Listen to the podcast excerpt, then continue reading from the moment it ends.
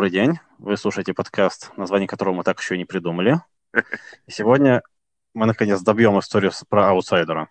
Мы узнаем, кто это такой, откуда он взялся и куда он потом делся. Но сначала мы, перед тем, как переходить к, э, к завершению этой истории, прочитаем комикс под номером 340. Он вышел у нас в июне 65 года. И называется «Outsider Strikes Again». Или наносит ответный удар. Золотой шарик плавает в воде.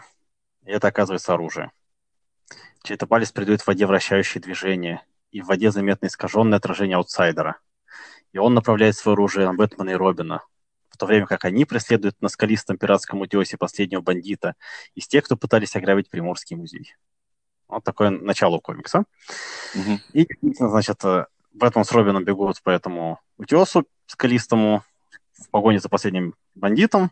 Робин кричит «Я его остановлю» и бросает злодея Бэтранг. Но внезапно в воздухе Бэтранг расправляет свои крылья, э, разворачивается и летит прямо над Робина. Пикирует на него, схватывает и вместе с ним бросается со скалы прямо на набегающую волну, на острые камни под утесом. В это время Бэтмен останавливается, чтобы развернуть лассо и поймать падающего Робина. Лассо сначала летит за Робином, но внезапно поднимается вверх и охватывает самого Бэтмена. И затягивается на нем с такой силой, что Бэтмен с трудом может дышать. И тут Бэтмен понимает, что хотя он сделал веревку для того, чтобы она могла э, сдержать любого преступника, что бы он там ни делал, теперь ему придется бороться с этой прочностью самому. И пока у него так это не получается. Потому что даже его мышцы сильные не способны с этой веревкой справиться. Тем временем Робин падает вниз и понимает, что у него остается только один способ спастись.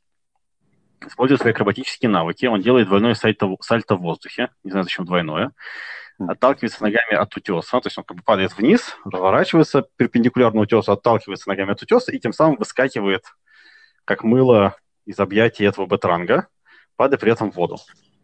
Значит, Робин всплывает на поверхность и видит, что бетранг развалился в пыль, как будто бы он выполнил свою миссию, думает чудо-мальчик. Мне так нравится, когда Робин называет чудо-мальчик. Это прям Мгм. забавно очень. А еще называют его Та- Thunderbolt.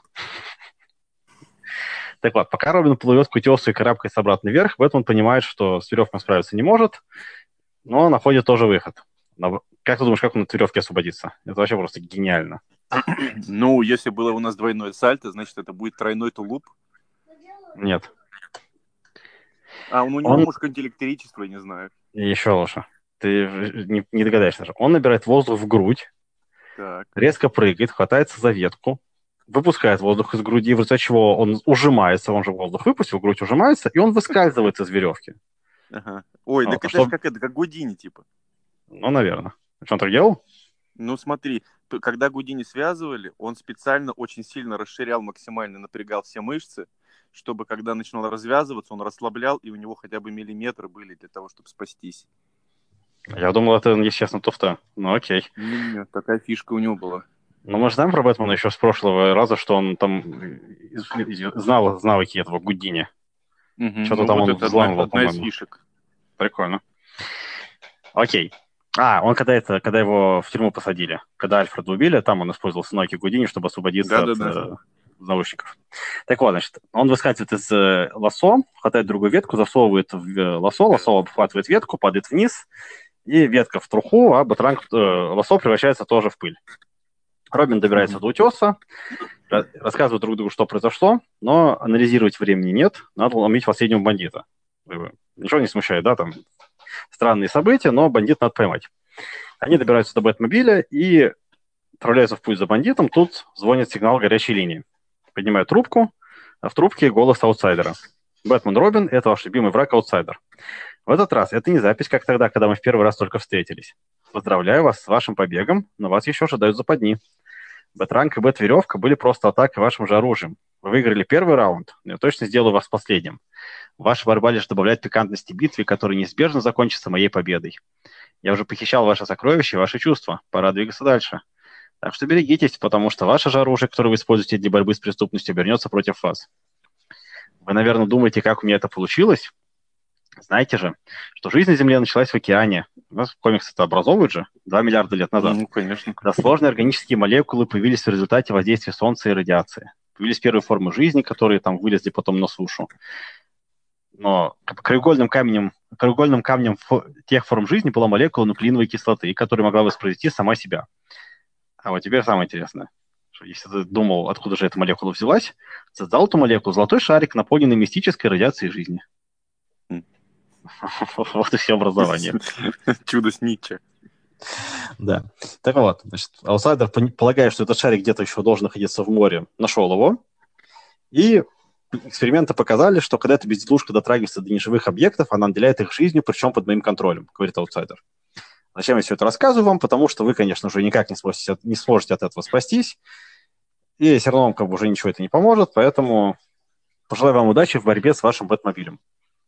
На этих словах Бэтмобиль выгибается под ними, как дикая лошадь, и сбрасывает их себя. Как мы помним, Бэтмобиль у них был с открытой крышей. Ага, ага. Вот. Робин падает слишком близко к машине, и она тут же ударяет его боком и оглушает его.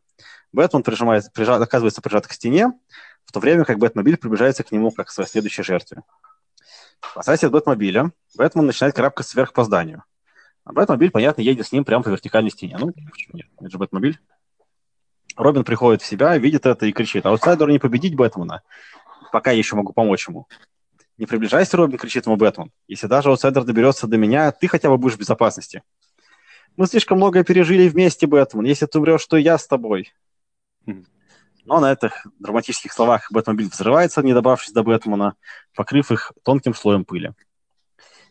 Бэтмен приходит к выводу, что, видимо, жизненная сила, которая была в Бэтмобиле, закончилась, поэтому он, собственно, и взорвался придя к себе в пещеру, они снимают с себя пыльную форму, и Робин говорит, что я, конечно, собирался отводить сегодня свою подружку Нэнси на студенческий бал, но Бэтмен останавливает его. Хотя аутсайдер поймал нас ловушку, мы не должны позволять ему разрушать нашу жизнь. Не надо становиться рабом его сумасшествия. Так что спокойно на свое свидание. Робин сваливает, а Бэтмен, переодевшись в Брюса Уэйна, ищет в книгах какую-нибудь подсказку, как ему справиться с новой угрозой. А тут раздается звонок. Подходит к телефону тетушка Харриет, которая поселилась у них дома, как мы помним, после смерти Альфреда. Но в телефоне лишь какое-то странное гудение.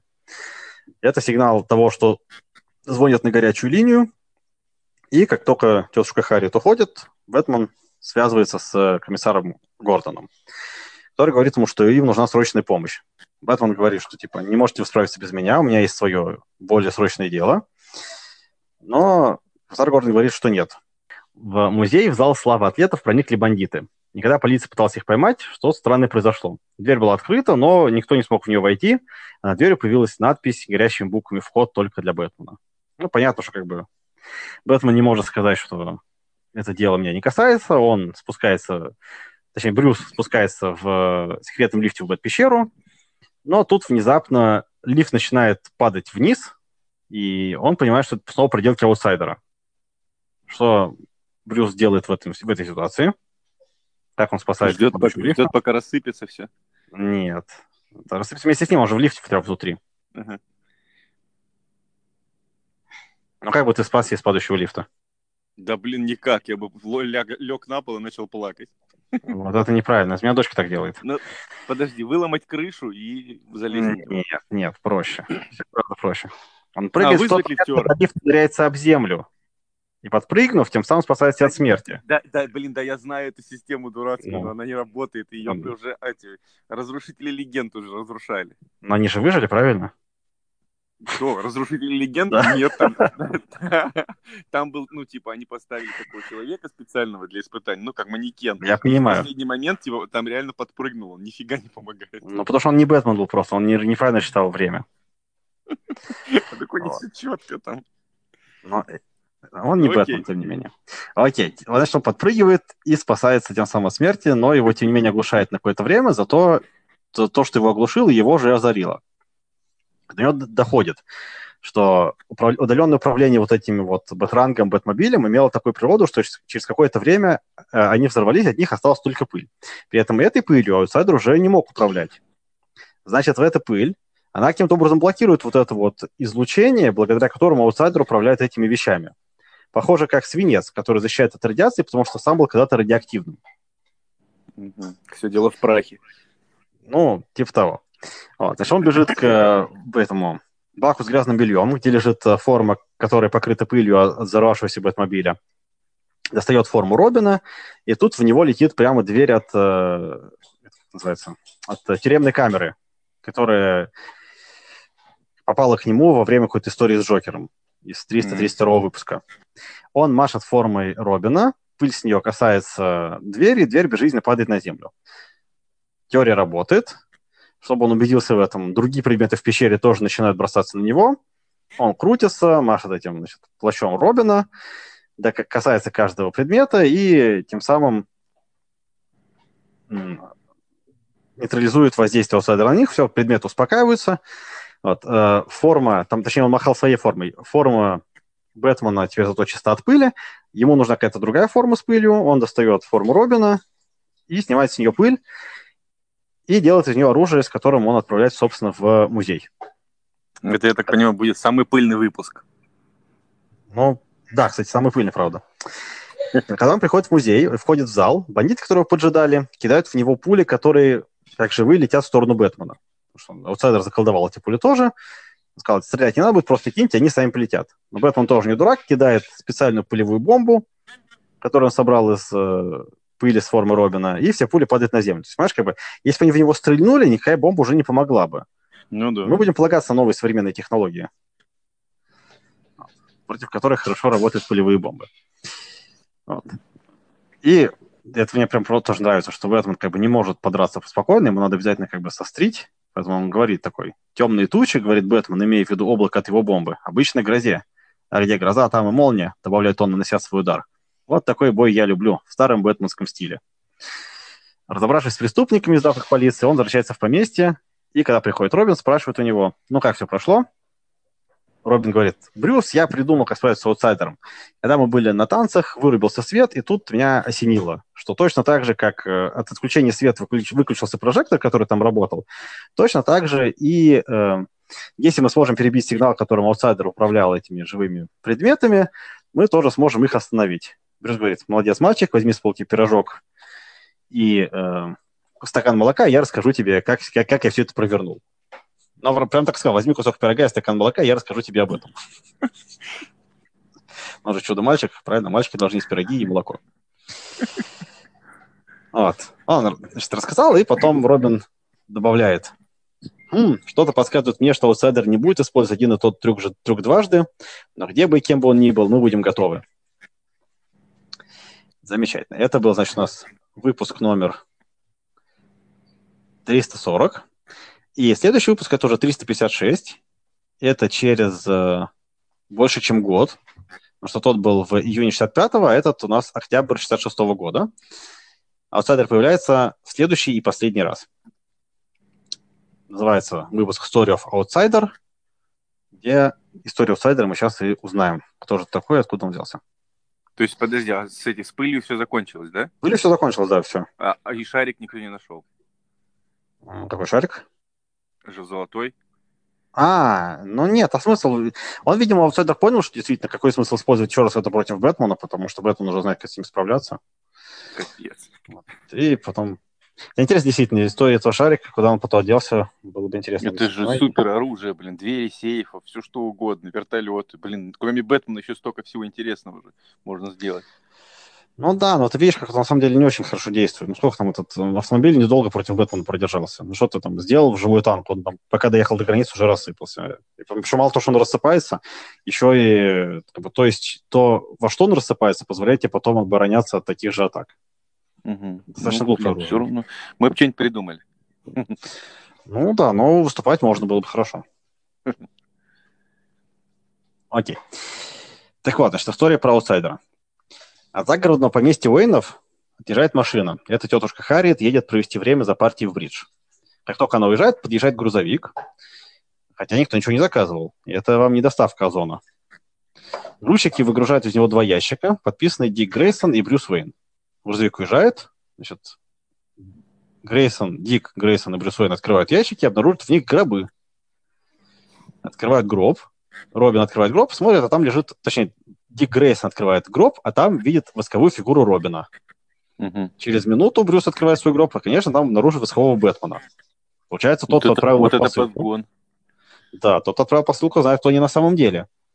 А Это еще не самое страшное. Внезапно фигуры встают и говорят. «Бэтмен и Робин, через час вы оба будете мертвы.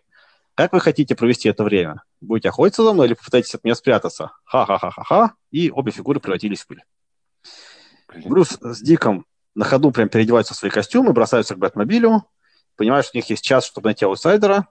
А Бэтмен не сомневается, что это был аутсайдер. Ну, кто у нас еще тут умеет такие странные вещи вытворять? Мгм. Робин спрашивает, как мы будем искать аутсайдера? Мы вообще ничего про него не знаем. Ну и Робин говорит, как бы, что Бэтмен отвечает, что у нас есть те, которые посылку привезли. Вот, пойдем и выбьем из них всю правду. Они же наверняка не просто курьеры. Они явно замешаны в этом деле, поэтому дадим им в челюсть, а потом, а потом мы будем разбираться. Через несколько минут они сталкивают грузовик на обочину. Бэтмен говорит, что вы знаете об этих гробах? И они такие отвечают, гробы, ты сказал волшебное слово, и у нас для тебя есть убийственный ответ. Как мне этот юмор прям их нравится. Выходя из машины, плотники сбрасывают одежду, и оказывается, это кто? Кузнечики, которые, помнишь, там прыгали, Да, да, да. когда похищали Робина и прочие штучки. Там и Бэтмобиль угоняли. Вот, шутками, прибаутками, как всегда, значит, Бэтмен укладывает, и с Робином укладывает противников обратно в грузовик. Там типа, что кузнечики это жуки. Он говорит, что там, я надеюсь, ты не будешь бакми, ну, видимо, там, надоедать мне. Мгм. Вот, это они прям не могут спокойно подраться. Но понимают, что как бы от отложенных в грузовик этих э, кузнечиков получить ничего не удастся. Осталось всего 40 минут до того, как с ними что-то должно нехорошее произойти. Они возвращаются в пещеру, и Бэтмену приходит еще одна мысль, как найти аутсайдера. У них остается только 20 минут. Идея следующая. Э, Как ты думаешь, как они будут его искать? Вообще не представляю. Ну, где... а, гробы уже вроде посмотрели. Ну, может, восковые фигуры. Восковые фигуры рассыпались в пыль. Ну, а где делают восковые фигуры? Ну, не знаю, где, где только их не делают, я думаю. Тем более такие, которые в пыль разваливаются. Да нет, в пыль-то они, видимо, из-за золотой штуки разваливаются. А вот где он взял их? Вот это уже ближе к делу. Вот. А где Вот золотая там, штука и да, разваливающаяся в пыль вещи? Там что у нас есть? Океан. Нет, океан не там. знаю. Там у нас есть излучение, которым аутсайдер контролирует эти, эти живые предметы. А, И так они они уже могут отслеживать его? Еще не могут. Подожди, ну, точнее как, подожди. Сейчас он расскажет. И мы назвали это излучение излучение О. Но до сих пор, когда мы изучали объекты, которые аутсайдер использовал против нас, мы это излучение не получалось обнаружить. Но тут у нас есть возможность исследовать этот объект почти сразу после того, как он у нас появился. То есть, как бы еще много времени не прошло. Давай попробуем, говорит Бэтмен.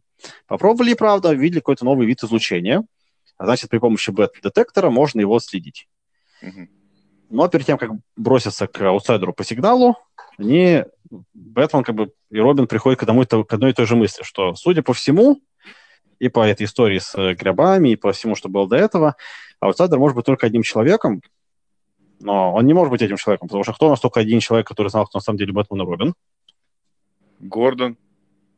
Нет, комиссар А Гордон не Гордон, знает. еще, Гордон еще не знает? Конечно, не только знает. Альфред тогда. Только Альфред, но Альфред, как мы знаем, мертв. Живой он все-таки, да? Но он мертв. Э, Что, чтобы убедиться в этом еще раз, у них такое хобби, что после каждой стычки с аутсайдером они ездили в мавзолей, вскрывали гроб с Альфредом и убеждались, что он все еще там лежит. Решили на этот раз тоже поехать по старой привычке и проверить. Заезжают по дороге на кладбище, хорошо, что было по дороге.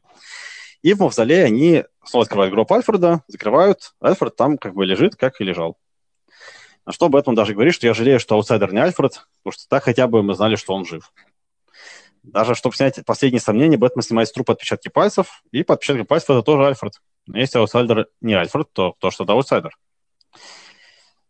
Теперь комикс делает некий, э, небольшой флешбэк назад. Значит, ту ночь, когда Брюс и Дик похоронили Альфреда, некий Брэндон Кроуфорд, ученый-гений, тоже приходит на кладбище в поисках редкого насекомого. Он его отслеживает при помощи какого-то своего изобретения, которое позволяет слышать даже очень-очень тихие звуки. Там, слышит, как это насекомое летает. И тут, значит, идет он по кладбищу, и вдруг слышит какой-то странный человеческий стон через микрофон свой этот, ультра- ультрачувствительный. Мгм. Идет на стон, думает, что это тут стонет. И видит, что стон доносится из э, мавзолея Уэйнов.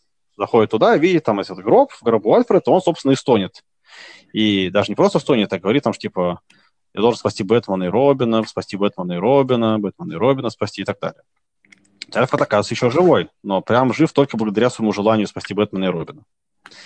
Тогда Брэндон решает, я единственный, кто может его спасти, потому что я непризнанный гений, и только, видимо, у меня есть такая возможность как бы использовать на нем какие-то новые свои открытия, попробовать его оживить. Теперь минутка науки, ну, минутка на обучения. Э, как говорил Роберт Эттингер, знаешь, что это такой? Ну, нет, конечно. Ну, это реально мужик. Такой американский ученый, основатель крионики. Mm. Вот. В 1962 году он написал книгу «Перспективы бессмертия», которая, собственно, известность ему и принесла. А в 1976-м основал Институт крионики. Mm-hmm. Так вот, как говорил этот э, как его зовут, э, Роберт Эттингер, что смерть – это понятие относительное. И она определяется не только состоянием тела, но и достижениями медицины. Потому что чем более развита медицина, тем больше шанс вернуть человека обратно. Если раньше там считалось, например, что как только сердце останавливается, все, человек умер, то с тем, с момента, как изобрели там, дефибриллятор, например, уже так не считают. Уже можно еще как-то вернуть к жизни, ну и так далее. Самое забавное, что этот Роберт Эттингер в 72-м книге написал книгу «Man into Superman».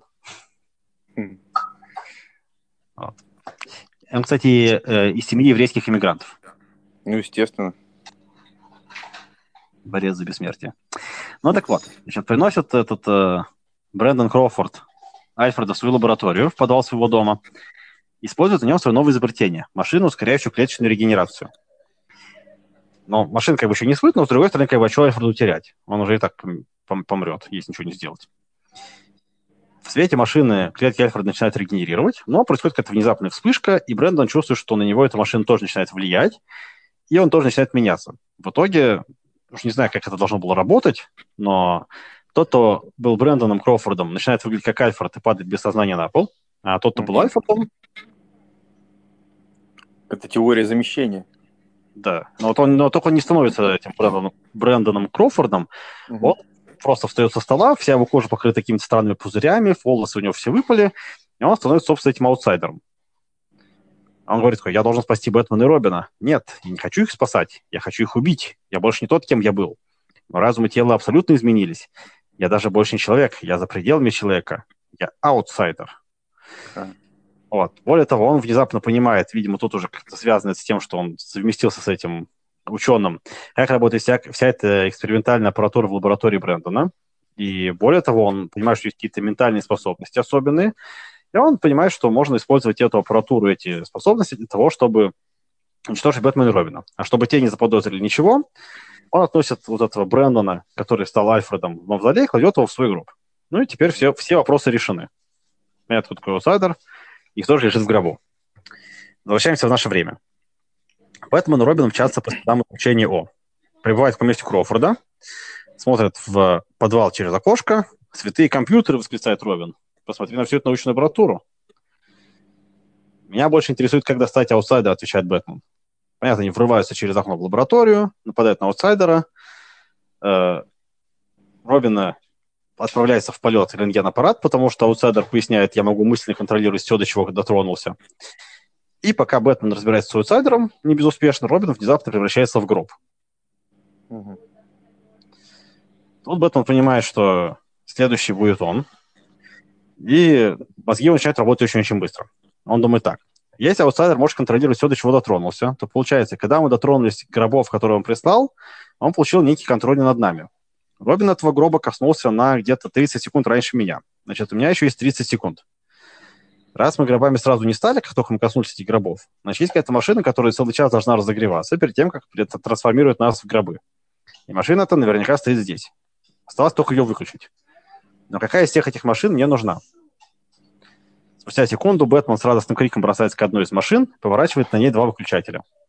Как ты думаешь, как он ее вычислил? Не представляю. Все очень просто.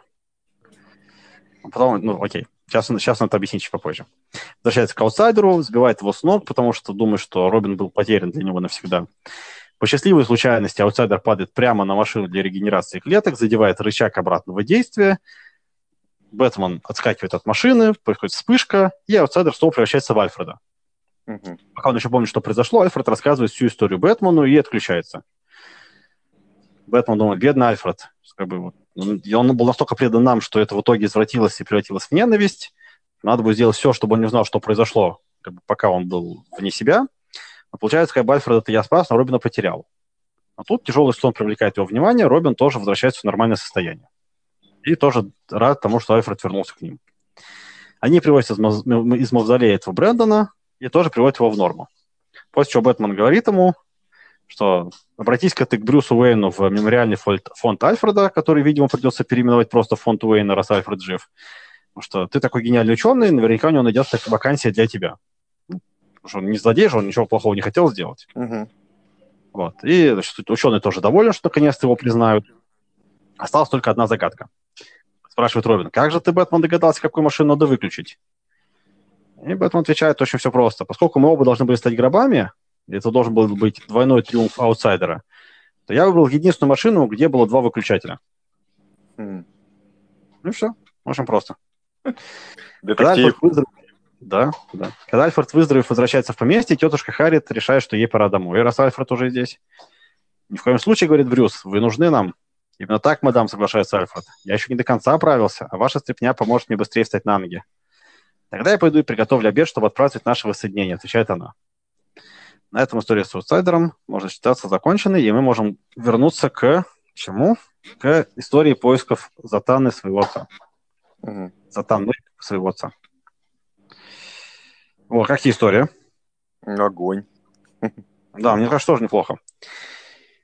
Может, даже, ну, я всегда, когда читаю эти комиксы старые, я понимаю, что, в принципе, сейчас можно было по ним вполне снять, э, ну, не фильм, может быть, но сериал можно было снять вполне.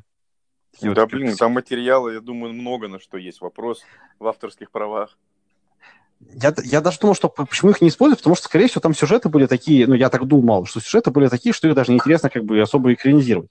Но я так читаю, понимаю, что, в принципе, современные сценаристы могут сделать из этого очень даже интересное чтение. Ну, Интересное зрелище. Когда, ну, например, объединить несколько выпусков и из них сделать что-то такое крутое, ну, видишь, сто процентов что-то с авторскими правами, сто процентов. Я думаю, иначе бы взялись бы. Я не думаю. А смотри, Просто это, смотри. Как история, это как Да. история с Нью-Йорком. Пон- Понимаешь, почему Нью-Йорк весь разваленный и весь рассыпается, и весь выглядит так уродливо, да? Ну, в большинстве случаев. Там асфальт, отопление, метро и так далее. Потому что он весь по квадратам, так или иначе, кому-то принадлежит, и очень сложно договариваться. И вот я читал историю Марвел, да, вот книжку ну, про. Стэна Ли.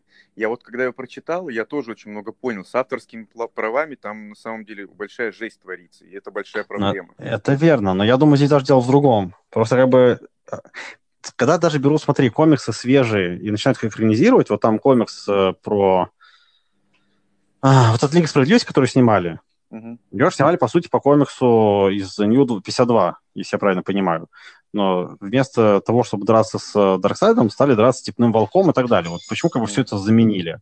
Мне кажется, просто потому что они думают, что если мы сейчас экранизируем комикс, и просто вы будете смотреть то, что вы уже читали, ну, как бы кому это интересно?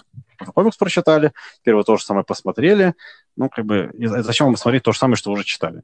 Поэтому, скорее всего, они думают, как бы, что мы давайте сделаем немножко по-другому, что-нибудь изменим, чтобы это было интересно смотреть, а то как бы... Ну, скучно все слишком. понятно, что в деньги упирается. Но, опять же, показывает практика э, тех же написаний комиксов, что когда начинают опираться все-таки на фанатскую какую-то базу, она огромная, и это выстреливает. Видимо, почему-то опять перестали думать про фанатов реально, а пока что только про деньги. Ну, скорее всего, так это не даже не то, что про деньги, а про них они в любом случае будут думать. Они начали думать как-то более с биз- даже не как сказать, с, а, Поверхностно все. с корпоративной точки зрения, вот так Да, вот. да, да. Вот. Что так действительно очень забавная история, читаешь. Снять, снять можно было бы такой сериальчик У вполне. них там база этих, этих комиксов, там не на один сериал хватит. Ну да. Ну, увы. Я даже думал, если честно, перевести в сериал какой-нибудь вот этот из их комиксов и послать э, в DC. Э, не в сериал, а перевести в сценарий, М. послать в DC. Но я понимаю, что вряд ли из этого что-нибудь выйдет, поэтому даже нет смысла напрягаться. Да я думаю, у них не один уже лежит сценарий. Ну, наверное. Да, даже уверен. Вот. Но, тем не менее, прикольно. Окей. Все, на этом тогда все. Ждем Мгм. следующего раза. Давай.